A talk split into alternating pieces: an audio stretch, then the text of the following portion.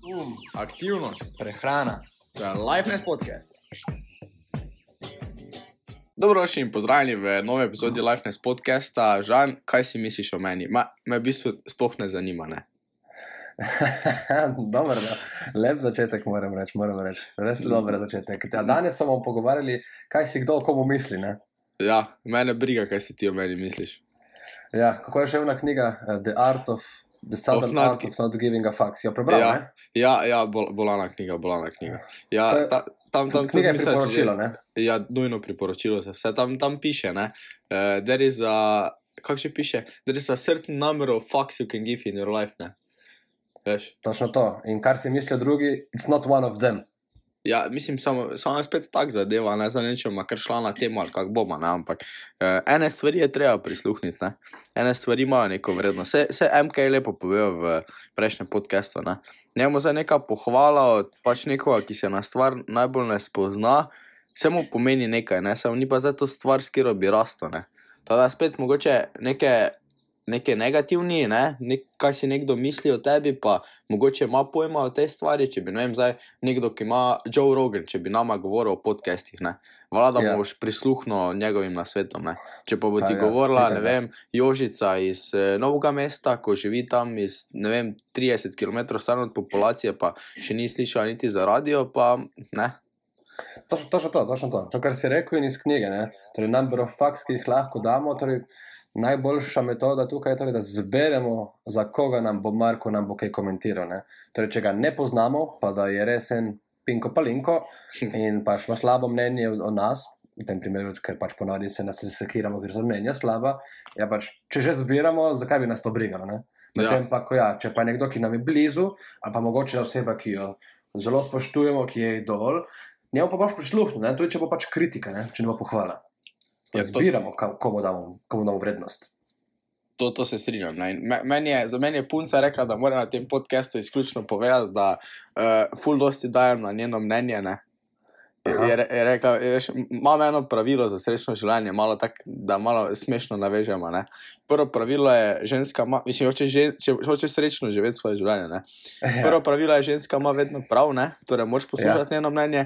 Pa Da, drugo čakaj, čakaj, pravilo, da zapraki, da napišem. Da napišem Okej, ne? torej prvo, ženska ima vedno prav. To je prvo, okej, to je prvo drugo? pravilo, to so dve pravili. Rajš. Drugo pravilo pa je, če ženska nima prav, se ravnaj po pravilu ena. Ne.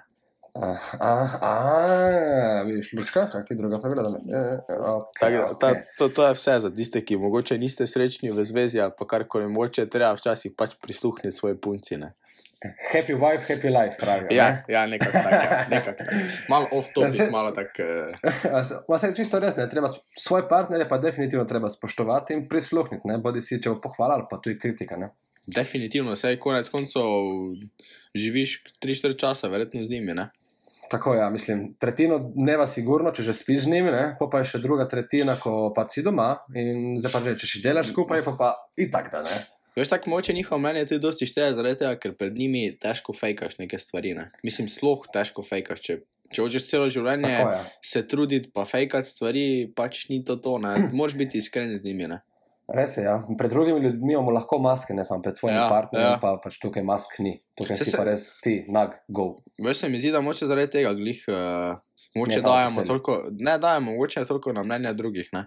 ker, ker, ker delamo maske z namenom, da bi bili všeč drugim in pol tudi poslušamo mnenja drugim zaradi tega, ker smo te maske naredili zaradi njih, ne? če me razumeš, kaj hočem povedati. Točno to, točno to. Ja. Se popolnoma strinjam. To, kot otroci začnemo absorbirati okolico, ne, torej bodi si porod staršev, Ja, in potem uh, to mnenje drugih se ponovadi pol izvira, ali ker nas je strah, kaj si bodo drugi mislili, ker si bodo mislili nekaj, kar si mislimo mi, da smo, ali pa pač se hočemo nekaj dokazati in ker se ne počutimo toliko vredne. ja, Ja, ja tako pa, posledično hočemo biti neki, kar bo v drugih očeh, ne vem, full wow, a sami pri sebi pa nočemo biti. Ne. samo stari je tako ful zanimivo, ne? ker maske pa delamo z namenom, ker smo preveč poslušali mnenja drugih, po mojem. Ne? Itak, da, Veš, taki, itak da. taki začaran krok se, se to, po mojem, dogaja. Ne? Tako slišiš mnenje drugih, narediš masko, iščeš njihovo potrditev, dobiš negativno kritiko, narediš novo masko. Ne? In potem se, po mojem, layering zgodi, nalaganje, nalaganje, nalaganje, imaš kar naenkrat tak milijon mask. Ne? In potem pride Ja. do situacije, ko bomo biti tako iskren z nekom, ne? pa imaš ti tavžen mask, pa ne, veš, težko daš Pa je težko biti iskren. Ja, ja. težko je biti iskren. Ja. Tako Da, fajn je, da mislim, če tako pogledamo, pol na koncu je, če čisto razdremo vse maske, je najbolj pomembno, da, bo- da smo iskreni. Ne? Ja, Torej, če želimo biti vredni v očeh drugih, moramo biti vredni to prvo pri sebi. Ne? točno tako. In če želimo neko resnico, torej prvo moramo, torej brez mask, torej moramo biti prvo resnični do samega sebe in resnični do drugih, in potem bomo tudi imeli spoštovanje drugih. Ne? Ja, žal, ko smo malo teorijo, mislim, da če imaš kaj za v teoriji, teoriji, mislim, teoriji, pač o teh teoretičnih stvarih, kaj za povedati, povem, vrača se na smisel, da mi dva gremo malo na praktične stvari, ne kaj praviš. Ja, mislim, uh, story time, ne? to je prva epizoda, ki bo naš uh, story time. Ja, malo se še učimo, ne, malo moče preveč, Tako je. hočemo teorijo vundatne. Tako je, zelo. Malo teorije mora biti, da jih vejo, o čem se bomo pogovarjali, ampak je je res. začel kar z kakšno zgodbico, ne? prvo o nama. Vsakin, najlažje, bomo, najlažje odpremo ljudi, ko se prvo pogovarjamo o nama. Ne? Zdaj, zakaj sem jaz zbral, mislim, ideja je bila, da prvo govorimo, kaj si mislijo o drugih. Uh, ker meni se zdi, da je to po mojem največji, največkrat problem Ja, pri veliko ljudeh. ne. Torej, kaj si mislijo drugi? jaz meni, os... povej, povej, povej. Ne, ne, ker ti, ker ti začne, ker ti začne. Dajle, danes bom imel jaz malo več eh, pogovora. Ja, ja, Torej, mislim, uh, sam pri sebi si, uh, mi pomeni, kaj si mislijo drugi, ni pa nek uh, to primarni problem, da mi to dela največ problemov, je pa definitivno kakšna niša, m, kjer uh, mi pa to zelo veliko, uh, mi malo trga po glavi. Ne? Uh, bodi si v primeru, če bi si kakšen, uh, hotel kakšen izziv sprejeti ne? in da, pol, da mi pol spodleti, delam napake, ga zajemem in potem se tako, neko, tako rekoč počutim kot failure pred očmi drugih. Tukaj se recimo pri meni dosti krat zabremza. In pol, uh, ta strah mi pol ne dovoli, da bi si dejansko kakšen izziv vzel, oziroma da bi ga sprobal. Ne? Pa kaj misliš, Kaj pa da to, da A, to, povej. čakaj, da te vprašam, kaj misliš, da to seva, izkot, ki se je začelo, sploh to, da si ti začel pa res tako gledati na mnenje drugih, je bilo to tako od malega, imaš več neki Pa ja. taki prelomni dogodek, ko si pa doživel neki taki šok, pa si rekel, da treba je upoštevati mnenje drugih. Ma, mislim, da po mojem, tako se to po mojem mnenju vse razvije iz mladih let. Ja, po mojem Ko- Pred tudi. deset, ko, ko si deset let in mlajši, ne, pa mogoče tudi kakšne v najstniških letih. Po mojem, zato ker ni, nimam toliko specifično, oziroma tako velik problem pri tem, bi rekel, da se je to razvilo pri kakšnem športu. Ne, ne Ja. kot ti kakšen nogomet gre slabo, ker sem pač ne treniral nogomet in nisem bil res najboljši, nisem bil sicer tudi najslabši, ampak veš, ko ti kakšni soigralci pač povejo, da ja, ti si slab, dovoljno, ne, pol pa to nekako se ti ugravira v tebe. Ne. In pol se ti ta občutek oziroma ta mnenje drugih sem dal preveč vrednosti v to in ta njihova. To njihove besede so postale potem moja resnica. Čeprav nisem hotel, vsem hotel, je bila moja odločitev, ampak se je ugravirala v podzavest. Zdaj, jaz mislim, da se je, po, mo po mojem mnenju, iz okolice pri športu razvila taka, ta, taka stvar, oziroma tudi v šoli, naprimer. ne pa pri starših. Mislim, da je to lahko lepo, tako si rekel, pred desetim letom. Jaz, jaz sem tudi takega mnenja. Ne? Veš, ker mm. Mhm. do desetega leta te okolica izoblikuje. Ne? Če, ti, če ne bi bilo okolice, bi ti zdaj, ne vem, po svojih primarnih nagonih, po domače povedano, samo sekso jedo, pa srav stavne. Čist po domače. E, povedano, ja, po nismo mojem. pa več taki. Ne? Ja, ni, nismo nismo več več taki, ne? zdaj, zdaj pa če postala neka norma, bonton, da, da pa ti to delaš eh, lepo sam, pa še spoh to, kaj se zdaj dogaja, ne? ko je seks, pa te teme, da je to čist taki tabu stvar. Ne? Ko je pa Skoraj je. vse- tak- tako kot je, tak kot je Hosta lepo rekel, mislim, da to celo v podkastu rekel, da vse, kar je od pasu navzdol, je pa v našem svetu tabu. Ne? To pa zdaj bog ne daj. Ne?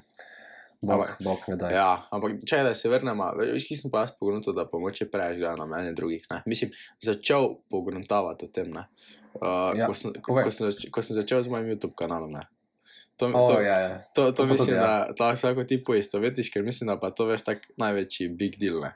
Ko pa sem Jap, takrat jap. študiral, le imam komaj licenco za prehranske svetovalce, se jaz komaj nimam pojma, uh, le kaj si bojo pa drugi mislili, le onega, ko začel pa govori kar nekaj, ne?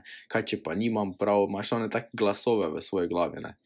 In bolj, ne ne vem kako sem sploh to premagal, vem, da sem iskal potrditev pri drugih. Ne? Ej, uh, vem, da ste takrat enega kolega vprašal, jaz mislim na YouTube kanal, začel, kaj si misliš o tem. Ne? Pa jim on rekel, le stari začni, pa to ne, pa malo viš, da dobesedno folk boli kuras. Ne? Ti ga vprašaš, pa ti on na hitro odgovori. Ne? In zakaj se bo spremenilo, če daš ti neki video ven, pa bo folk pogledal tiste video, bo mogoče, ne vem, še dve minuti v pet v to, pa te bo pozabil. ne. Točno to je. In bo tako Se- bolj tako pogruntaš, da, da pa mogoče folk res ne zanima tvoje življenje, ne? da imajo s svojim življenjem dovolj dela, da bo zdaj še tebi pomagal. Ne? To, čudovito si napeljal na to drugo točko, ne? ampak zanimivo, zato ko si začel, si rekel YouTube kanal, to pa je nekaj, kar si dejansko začel, bom rekli, po desetem letu, ne? logično. Ja. In kako brez da si sploh dobil mnenja drugih, se, so si možgani že dali mnenje drugih, ki bilo, ki ti ja. jih je strah. A ni zanimivo, ne? Ja. dejansko nisi dobil nobene kritike, se is- isto se dogaja pri meni. Ne? Torej, niti ne začneš stvar, pa možgani že grejo, uf, kaj če mi bo rekel, da sem slab, uf, kaj če bo to narobe. Uf. A niti kritika se še ni zgodila, naprimer. Ne? Samo, samo, veš, to, to si fulje povedal. samo To, to je čisto ono, po mojem, tak uh, primarni naš nagon. Ne. Se, Tako sta, v starih časih, ne vem, rečemo, pračasih, ko je človek videl kamen v obliki kače, ni razmišljal, lej, kaj je to kamen, kaj je to nekaj dobrega, ampak je študiral pisno, lahko kača piči, ne, kaj je to kača. Ne. In po mojem, Ja. imamo, definitivno imamo mi to še vedno zdaj noter. Ne. In prvo pogledamo na kaj pa če je minus, ne, ne pa kaj pa če je plus. Ne. Namesto da bi tiste minuse zatrli, pa bi si rekli, dobro, sej, ne vem, če se ti odločijo skočiti z bungee jumpingom, vala, da boš avtomatsko bolj pod stresom, pa študiral, kaj pa če se Itak, da. vrl strga, kaj pa če, kaj pa če ne. Ampak Mm. kol, koliko je možnosti za to, zelo malo. Ne? Tako kot je full, full, full manj možnosti pri YouTube kanalu. Pač probaš, naprimer, ne? tako smo mi dva, vidiš, da folk dobesedno briga. Ne, kaj ti tam govoriš, ja. kaj ti, dokler imajo oni od tega neko vrednost, bojo hvaležni, pa bo to uporabili. Zdaj, če pa ti rečeš, kako bedarijo, zmes, vse vsi delamo napake. Ne? Do, točno tako je. Ja. Sm- Smešno je, ki si, da- eh, smešno je, ki si dal to lepo eh, prispodobo, včasih prej. Ne? Včasih je bil ta nagon zaščitniški, to je dejansko survival nagon, ki nam Ja. ja. da tale, kaj če, kaj če ne. Včasih je bilo to prav, ne? torej survival nagon za dejansko naše preživetje. Ne? Ampak zdaj je pa ta nagon nekako tako za, za preživetje, v narekovajih, preživetje našega psihičnega stanja. Ja, Tako, tako rekoč, ker dejansko od ene kritike oziroma takih stvari ne moreš umreti. Lahko te pa čisto zabedira, to pa je res. Sam tukaj pa je samo odvisno, koliko si ti močen. Ne? Prej, če si, bil, če si bil švoh, te je pač žival pojedla in je bilo bašta. Zdaj pa, če si švoh, te to pač psihično poje in živiš naprej. Tukaj, po mojem, to še hujše, za moje pojme. Ne? ja ker, ti ne poskrbimo ostanejo, ker ti ostanejo rane na vznoter, ko jih težko zaceliš. Tako, tako. In kot si rekel, da druge ljudi ne briga, ja, dejansko 90% ljudi ne briga, kaj si mislijo o tebi, kaj delaš v življenju, razen tistih, ki res, res, res blizu ljudje. Veš, kaj sem- mogoče ena, se da tako dokončam, ena, Kar- ena točka. Uh, Zelo pomembno je, da se da moramo zavedati, da nobenega ne briga okoli, kaj se dogaja okoli, o drugih ljudeh. Vsi se vedno brigajo zase. Vedno. Definitivno. Veliki. To, to, to smo to zdaj samo v analogiji povedati, ki sem jo prebral v neki knjigi. Ne. Je noter napisano, da vsak živi z odrsko lučjo usmerjeno samo na njega. Ne. On Tako. svoje odrske luči ne nazaj na tebe preusmeri, pa reče, da pa si ti v centru pozornosti. Ne.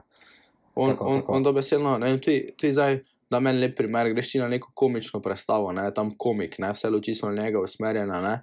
Ja, ti nisi šel tja zaradi tega, da bi njega ocenil, ne. Ti razen, če Ja. neki kritik, karkoli ti šel tja z namenom, da boš sebe osrečil. ne. Ta, Točno to, da boš ta- sebe nasmejal. Ta spet, ja, ja, ta spet je taka analogija, ko hojiš po cesti, pa ne vem, imaš srano jobco, ne vem, si si nekaj popackal, ne. Ja, pa te sram in ven, ne, nočeš iti po cesti, ker te bo pa ja kdo videl. Ne. Ja, mislim, Ja. ja. kaj pa se bo zdaj spremenilo, če bo en človek ali pa ne vem, rečemo, Jurija ljudi videl, da imaš ti packo na majici. Vse te ne poznajo osebno, eh, ne vejo, da ne vem, kaj se je sploh zgodilo. Videl bo, moče bo kdo rekel, le on je, ako ima popackano jobco, pa bo šel naprej, pa bo čez 20 sekund že študiral, ne vem, kakšna žena doma jebe v glavo, pa nekaj še vse. Točno to je, ja. lepo povedano. Ja, ah, lepacka, čez 3 sekunde že pozabil. Ja, ja. Veš, kaj, Lih, lih tako bi izgledalo. to mislim, da vsak fulfolka poistoveti, ker se je vsakemu zgodilo, ne? da si imel umazane hlače ali pa karkoli se ti je to zgodilo, žal. Ja, itak da, itak da. Se tudi sem opazil ne vem, pri drugih. Ko grem jaz z umazano, ne vem, umaz packo na hlačah, packo na felpi. Včasih sem se ful, sek, mislim, ful sekiral. Zato, ker opaziš, ne vem, šele ko si zunaj, ne. Ja. A, ne, umazano felpo, a, shit. In pol te je strah, ne. Ampak pol sem pa opazil, da sploh nobenega ne briga. E, isto jaz, ko hodim zunaj, rečem, a ti ima tam umazano felpico in čez 3 sekunde pozabim. Pa bodi se, da je prijatelj ali pa nek neznanec. Isto si bom mislil. Zdaj pa že eno tako zanimivo vprašanje. Uh, Ok, ok. si si dal kdaj, kak, mislim, logično si si dal, ampak nek, neki primer zgodbe, ko si si pa dal eno masko, samo zaradi tega, ker si dobil neko, neki negativni povratek od ljudi. Pa si ne bi, pa si drugače ne bi želel te maske dati, ampak si poslušal njih. Ti pade kaj na misel. Torej, masko kot uh, Kot da nisi bil Da več tudi ti, zaradi, Da- kritike, zaradi kritike drugih. Da, da si fejko po domače. Mm, Ok, ja, razumljivo, razumljivo. Da, da ti je nekdo rekel, Eh. ne vem, uh, ti pa sploh nisi smešen, pa si ti si zdaj dal masko, le zdaj pa moram biti smešen, čeprav nisi bil v stanju, da je bil smešen. Jaz sem dejansko, mislim, da sem kot otrok bil, kot otrok sem bil tale kloven v razredu, ne, torej tisti, ki je bil smešen. Okay. Okay? In mi je nekako, prih, sicer je, pri, je prihajala ta prispodoba, ko sem se hotel počutiti malo bolj vrednega oziroma smešnega v očeh drugih, so ker mi je bilo všeč, da sem vsaj nekoga nasmejal, ko pač ne vem, doma nisem mogel. Ne. Ja. In uh, tukaj se je pol na- na- naredila ena maska, se pri veliko komikih, dejansko pri teh slavnih, dobrih komikih je njihov izvor osabljenosti, depresija in tako dalje. Se ponavadi skriva pod njihovo smešnostjo, pod njihovim humorjem in tako naprej. Samo si mi. eh, Ja, povej. Ja. E, ne, mislim, da sem jaz na podoben način to tudi delal v šoli, ponavadi kot uh, razredni kloven. Ne, sorry, veš kaj sem hotel samo reči. Ne, se mi zdi, vem, da Mhm. smo se enkrat za komike pogovarjali, ne? ampak meni se Tako zdi, je. da je ful razlika, če ti sam spremeniš masko, zato ker bi ti to rad, ali zato ker bi drugi to radi. Meni se zdi, da komiki, res. naprimer, prvo morajo spremeniti sami svojo masko. Ne? Naprimer, ne, on, si- on, on gre na oder, pa si reče, da sem pa zdaj komik. Vse to mislim, da je hosta tudi takrat v podkastu povedal, ne? da z maskami uh -huh. ni nič narobe. Ne? Če si ti daš masko, le jaz sem pa zdaj vrhunski komik, pa greš na oder z masko, jaz sem pa zdaj vrhunski komik, to so to že afir, afirmacije povezane s tistim, ampak Tako je. ti za, ti za svoje napake, ne, ne da bi jih uporabil, zato da boš drugim smešen, ampak zato, ker si ti vrhunski komik, če me razumeš, kaj hočem povedati. Ja, ja de, definitivno. Samo jaz mislim, da, mislim, da sem vedno bolj siguren, da je bil moj izvor ne zato, ker hočem biti smešen, ampak zato, ker sem se hotel počutiti vrednega v očeh drugih. Oziroma, ja, ker sem se ja, ja. Ko si prepoznal v bistvu to masko. Tako je, ja, to masko sem prepoznal. Sicer ne takrat, ko sem bil razredni kloven, Ja. ampak bom prej rekel zdaj, pri teh Ja, letih, ja. ne pa 20 let nazaj za reč. Valjda, vse logično. Ja. Kaj pa ti, Blaž? Uh, poleg YouTuba, ne, to, ko smo imeli oba, lahko eh, rečemo, da je bilo res tako velik korak za naju. Je mogoče imaš kakšen spomin, kjer si se kot mlad počutil, da si mogel nekaj narediti, oziroma da ti je, da ti je delalo problem, kaj si drugi mislijo. Jaz mislim, da je to tak tipični problem, eh, če si na srednji šoli, tako si ti rekel, ko je večina fantov nas, ne. Uh, Aha, ja. in, in se tam gre, ko ima jači ego, po domače. Ne? A, ja, ja. In tam se pač nabija, ja, veš, jaz sem pa to, pa ono, pa tisto, pa tretje. Ne? In pa si ti malo, čakaj malo, začel hočem jaz tu izstopati, pa biti med boljšimi, moram jaz tudi kaj nabijati. Pa, pa tudi, če eni niso nabijali vseh stvari, moraš tudi nekako priti v spredje, ne? da ne boš ti za tisti najslabši, to je pač ego naš. Ne? Ko, Itak, ko si pa še mali. alfa samec. Eh, Eh, ja, moških. alfa samca, logično. Tako, ne. ja. Veš, ne, zdaj je tam ena punca, vsi se bomo stepli za njo, bla, bla, bla. Uh, v glavnem, in se mi zdi, da takrat, naprimer, v srednji šoli, ne, ko pogledam ja. za nazaj, sem marsikdaj hotel izpast, pa si dati masko gor, le zdaj sem pa jaz najjači, ne, ko v bistvu sploh nisem tega hotel, ne. Veš, kaj ti hočem povedati? Ja, dejansko je bila ta sila delovanja je bila sila od drugih, ne pa dejansko, ker si ti želel biti. Martin. Ja, ja, ja. Veš, ne, dam, dam en čist primer. Sem takrat začel hoditi v fitness, ne? In takrat vala, da, da si se pred šolci pokazal, le jaz pa za najjači tu, ne, pa hodim za fitness, eh, ne vem, že uh, cela dva tedna, ne, malo bolj resno, kao. To, Tako, se že, ja. to se že vse pozna, gremo si mi lomiti roke, ne. In pol, to sem naredil samo zaradi tega, ker, ker si hotel pač pokazati, le nekaj dela v življenju, naprimer, ne. Se to je logično, to odraščamo še, bla, bla, bla. In pol veš, tako tak vidiš, pol se ti pa ta ego podre, pa, pa se ti rani. In ne vem, ne nas zmagaš po lanjanju rok, na primer, primer ne? od enega, uh Mhm. -huh. ko pa ne hodi v fitness. Ne? In pol imaš spet, uh, si, ja, pa ja. daš, si pa daš še dodatno masko gor, le za pa jaz moram biti najjači, ker pa se pa za, začnejo zabavanja, ja pa hojiš fitness, pa neki fitnesser, pa te tu en premaga. Ne?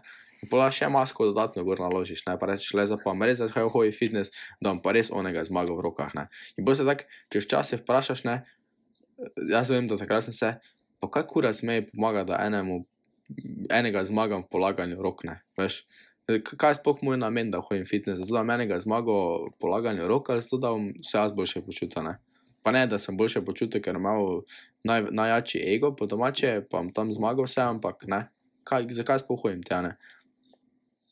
Točno to. ne. To, no, to vprašanje so tista ključna pri nas, da začnemo dejansko malo razmišljati, eh, kaj nam je vredno in kaj nam ni vredno. Ne. Ja, To je, to je najbolj. eh, Torej, kdo hočeš biti na konec koncev? Ne? Če podremo vse maske, kdo dejansko hočeš biti, komu daš vrednost mnenja, uh, hočeš biti to, kar hočeš zaradi mnenja drugih, Ja. ja. hočeš biti to, kar hočeš zaradi mnenja samega sebe. Ve- veš kaj, je, veš kaj je, Din Graciosi ga poznaš, ne. Veš kaj, en ja, izmed, jaz, en jaz sem izmed, že govoril o njemu. Ja. Ja, en izmed zelo slavnih slav- stavkov nje- njegov. Ne? Uh, the most important thing you do is when nobody's watching. Ne?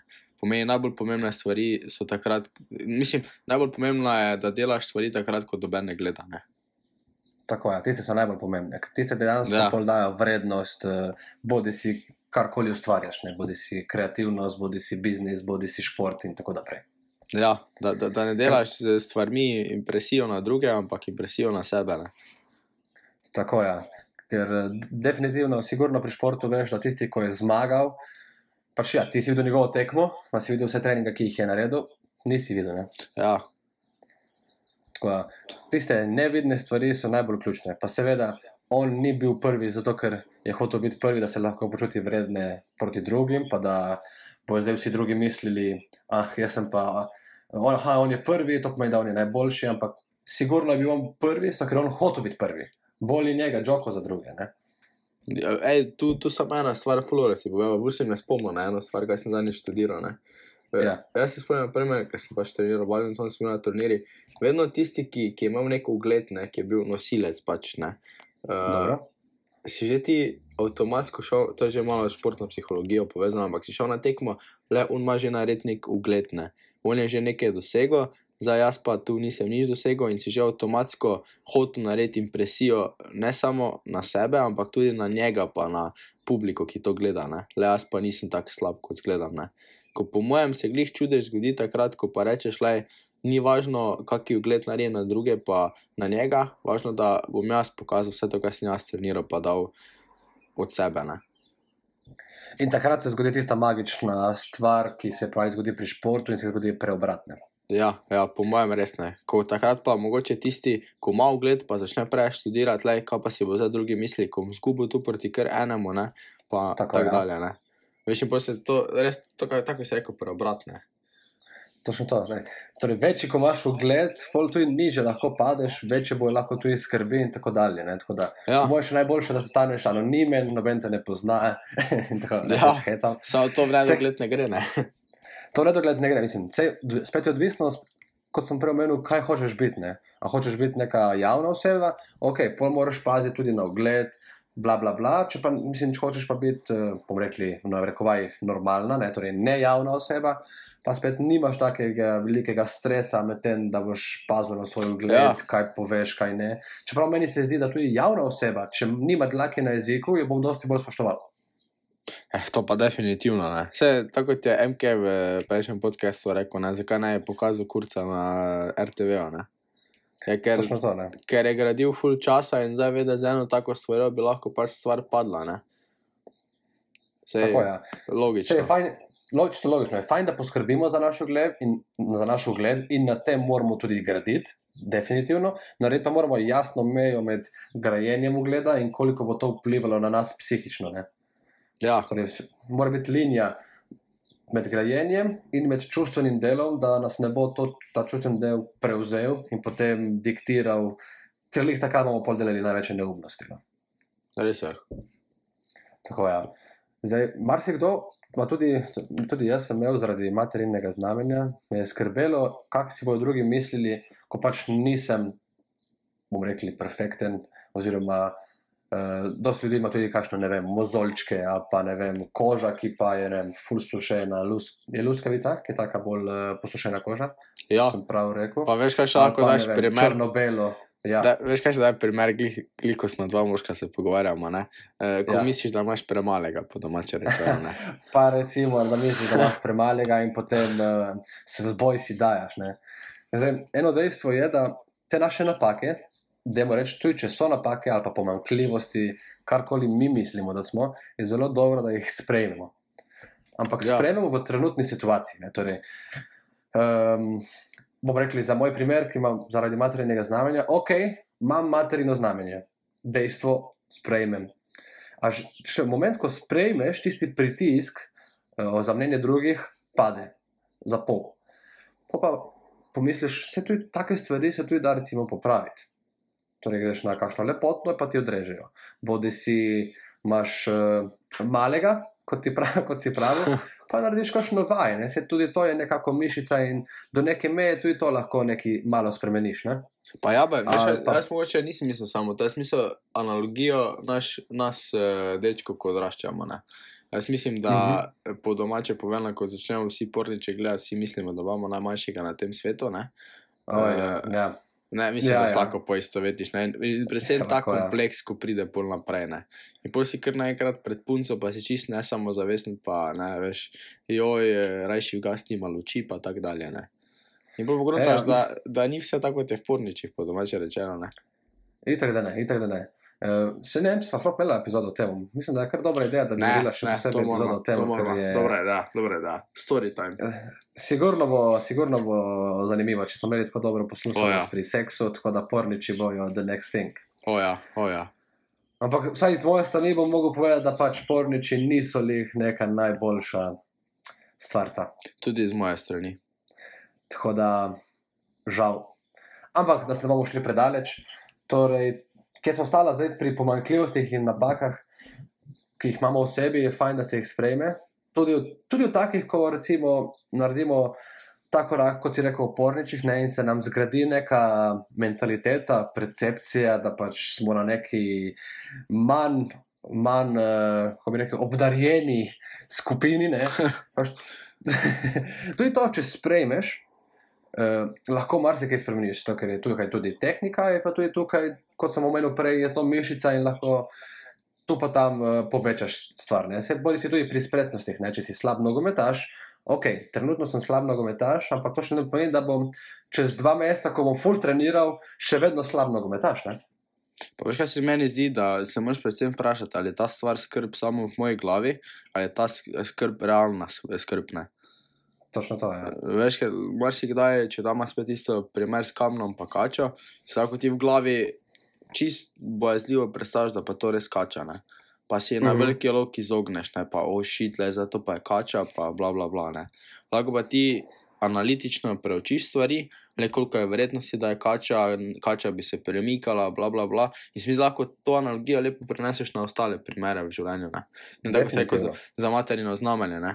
Je to zdaj problem, ki se samo v moji glavi dogaja, bo drugi res misli, da je to ne vem, ni lepo, ne vem kaj še vse.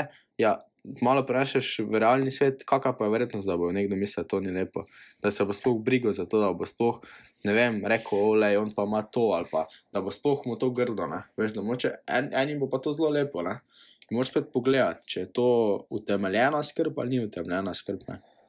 Ved- Vedno se vprašamo, iz kje prihaja ta problem. Ne? Iz prihaja iz vidika drugih, ali prihaja dejansko iz mojega, našega izvora. Ja. In potem lahko tukaj nadaljujemo. Tako je.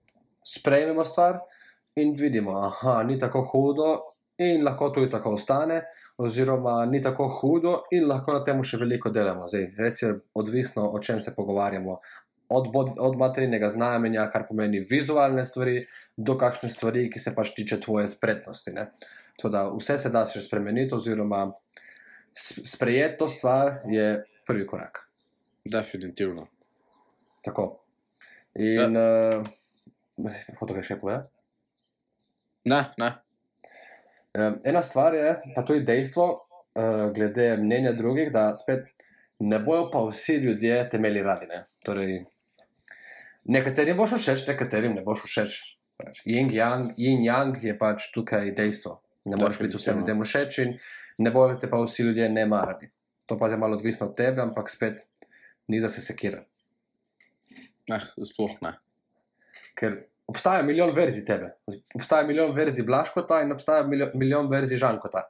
S tem, da jaz vem najbolj čisto in golo verzijo sebe, ti veš, Blaško, najbolj čisto in golo verzijo sebe, ampak v očeh partnerjev si ve ena verzija, v očeh prijateljev si druga verzija, v očeh enih daljših prijateljev si tretja verzija, v očeh, v očeh učiteljev, profesorjev, otrok, nečakov si spet dvestota verzija. Ne, ker nikakor nikoli, oziroma nikoli noben ne bo vedel tvoje iskrene, čiste, gole verzije. Ne. Pa jaz mislim, da, da lahko vse za sebe rečem, da svoje čist gole, gole, totalno gole verzije še nisem čisto odkril. Mislim, da lahko ti za In, in sebe. še to na koncu, ne? In Veš- še to na koncu, ne? da še sam pri sebi pol ne veš točno, kakšna je gola verzija. Ja, Kako pol ja. lahko pričakuješ, da si bojo pa drugi ustvarjali mnenje na tvojo čisto goli verziji, ko pač še sam je ne poznaš. Ne? Ja, res je. En te lahko spozna za 20 minut, pa si takrat nadrkam, pa mu rečeš, uh, da je spokaj, ali pa ne vem, eh, se zabiješ v njega na ulici in on bo mislil, kjer je kreten. Ja. In naslednjič, ko te bo videl, bo rekel, a ta kreten se je zabil mene, a ti pa si, ne vem, uh, gu, guru, uh, največji monk, menih, eh, duhovnik, razumeš? Strelja neke stvari, res kontra, a pač človek pač misli, da ker si se zabil v njega, da si pač kreten. Res je. Da Je čisto, čisto še en razlog, več, zakaj se lahko dosti manj sekiramo o mnenju drugih. Truditi. Jaz mislim, da lahko s to mislijo kar zaključimo, da v naši story time, kaj pravi Žan. Če imaš kaj na lagerju. Pa mislim, da nimam nič na lagerju. Veseli, vesela bova, če nam pišete ali pa komentirate kakšne teme, o katerih bi radi, da govorimo. In seveda bomo povedali tudi naše, torej story time je z razlogom, da poveva tudi našo zgodbo, kako, kaj smo doživljali, kolikor se pač spomneva, kolikor sva že predelala ali pa še predelujeva, konec koncev. Tako da se boste lahko tudi vi, poslušalci in poslušalke, poistovetli, poistovetli in mogoče tako celo lažje eh, premleli vaše, oziroma naše take probleme, ki so na konec koncev, ko enkrat preboliš, oziroma predelaš, čisto nesmiselni. Res je. Tale, za današnji story time je to to. Jaz vam želim en prečudovit dan, uh, dobro jutro in lahko noč. Čau, čau. Adijo in lahko noč in dobro jutro. Če vam je bil podcast všeč, ne pozabite ga lajkati, komentirati, lahko tudi nam na Instagramu kaj napišete, če vam je kaj bilo všeč, kaj ni bilo všeč, če kaj niste razumeli, kakorkoli napišite nam in naročite se na naš podcast kanal Liveness na Apple Podcast in Spotify.